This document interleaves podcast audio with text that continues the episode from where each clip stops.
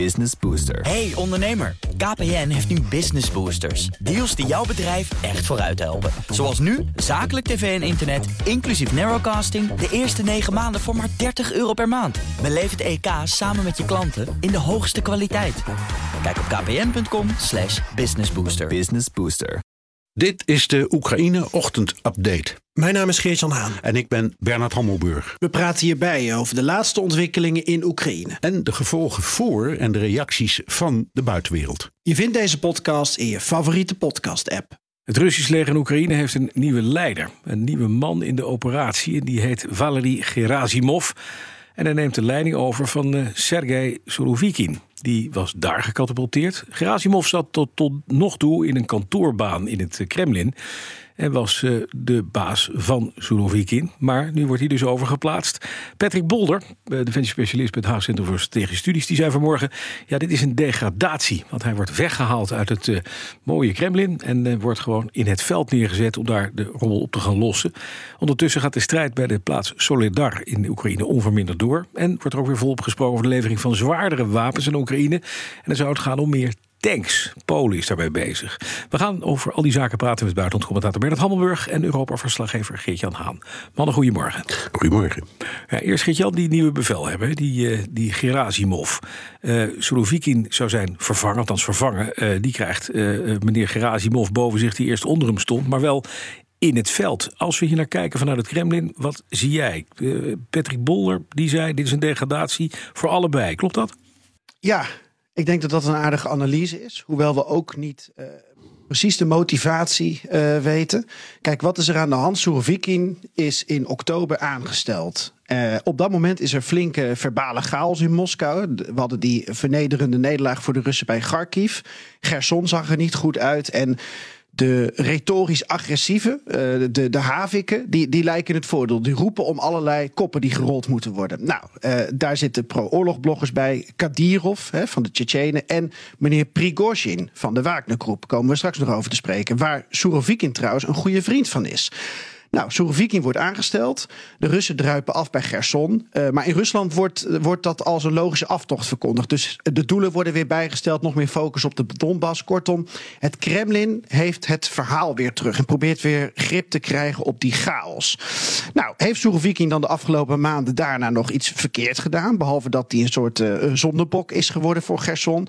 Nee, dat valt wel mee. Dus uh, waarom krijgt hij dan Gerasimov boven zich? Nou, ehm, het zou kunnen, wat Rusland stelt, dat dit de effectiviteit van de operatie ten goede komt. Zou kunnen, weten we niet.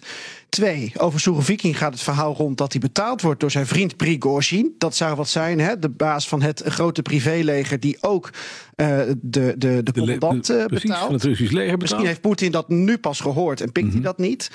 Um, of maakt Poetin daarmee samenhangend een statement richting Prigozhin zo van ja, ik maak hier wel even de ja. dienst uit. Hè? Ik bepaal wel wie hier aan de draadjes trekt. Maar dan het Patrick Bolder scenario. Um, Poetin is mogelijk ook wel een beetje klaar met Gerasimov. Ja, Tot nu toe bleven mm -hmm. Poetin, Shoigu en Gerasimov buiten schot. Ja. Er waren andere zondebokken.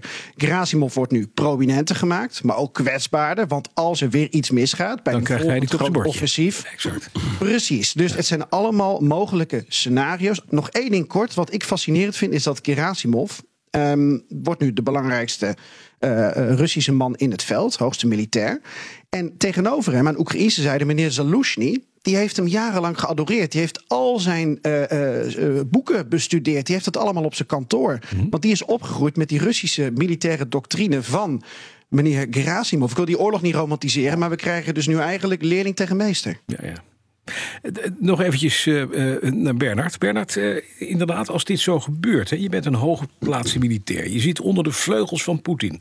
Je wordt overgeplaatst naar het slagveld. Is dat gewoon omdat je dan geofferd wordt, iets fout gedaan hebt... of omdat je misschien de man bent waarvan gedacht wordt... dat hij wel de capaciteit heeft om die oorlog te winnen? Het, het, kan zijn um, dat uh, Poetin denkt dat Gerasimov um, wat slimmer is in het uh, denken in grotere strategieën. Hè? Omdat um, wat in zo'n oorlog gebeurt, dat zie je hier ook. Het is bij wijze van spreken een vorm van casuïstiek. Hè? Elke dag is er een slag om een dorp of een stad of wat dan ook.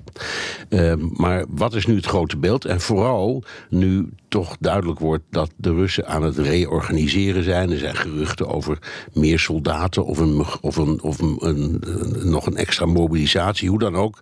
Ik denk dat ze dat bij wijze van spreken ook gaat over de architectuur van de totale oorlog en niet alleen de actualiteit van dit moment. Mhm. En ik kan het eenvoudig niet beoordelen.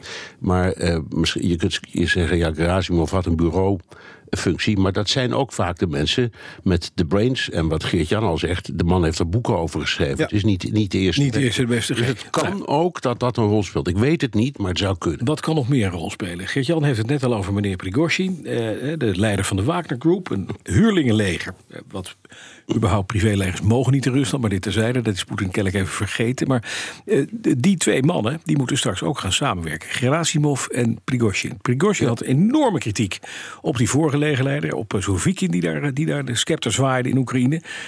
Kennen deze mannen elkaar, Gert-Jan?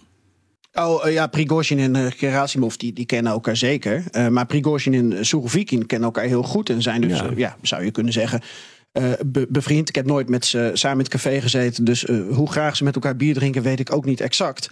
Maar uh, het zou kunnen verklaren waarom Surovikin uh, plaatsvervanger is geworden van Gerasimov en niet helemaal weg is. Want ja, wat ik al zei, de beste man die verschrikkelijke dingen trouwens in Syrië heeft gedaan, heeft de afgelopen maanden niet zo verschrikkelijk veel in Rusland zelf fout gedaan wat betreft die Russische strijd.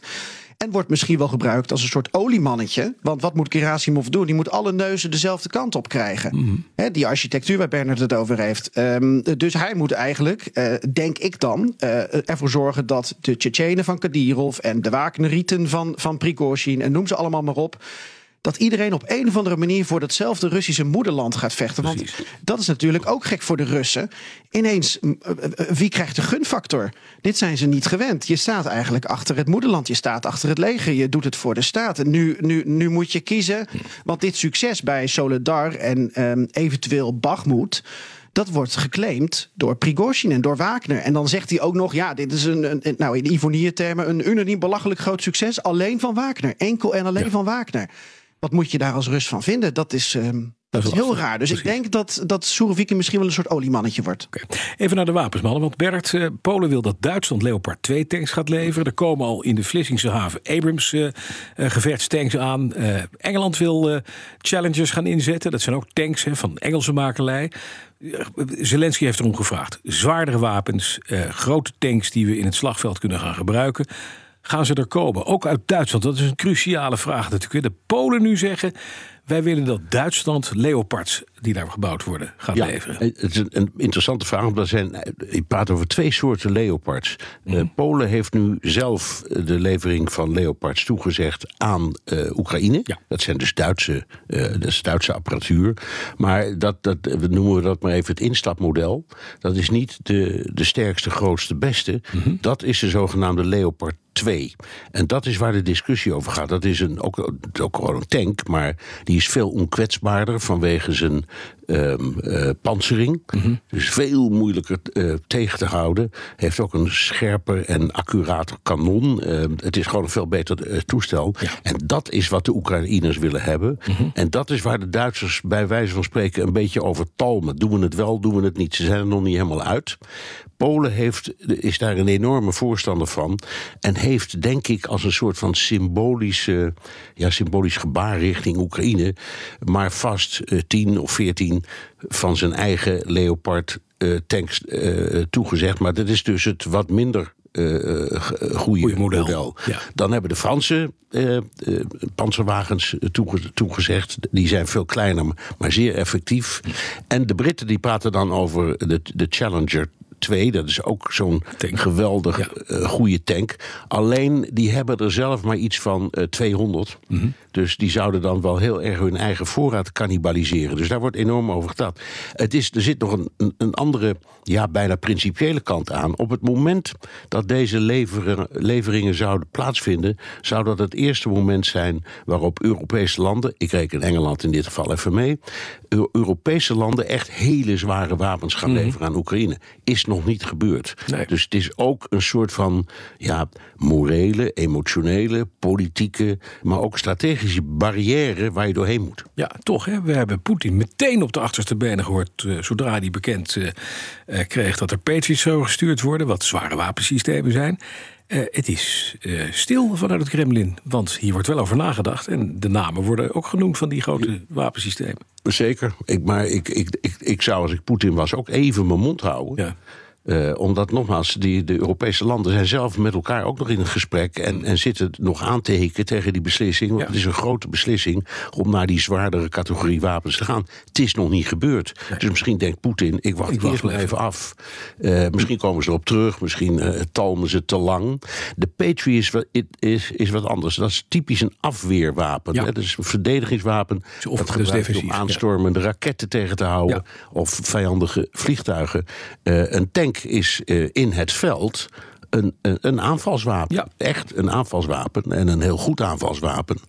Dus eh, als ik Poetin was, zou ik ook zeggen... ik hou gewoon even mijn mond. Even kijken hoe dit afloopt. Dank jullie wel. Buitenlandcommentator Bernard Hammelburg en Europa-verslaggever Geert-Jan Haan. Business Booster. Hey ondernemer, KPN heeft nu Business Boosters. Deals die jouw bedrijf echt vooruit helpen. Zoals nu, zakelijk tv en internet, inclusief narrowcasting... de eerste 9 maanden voor maar 30 euro per maand. Beleef het EK samen met je klanten in de hoogste kwaliteit. Kijk op kpn.com slash businessbooster. Business Booster.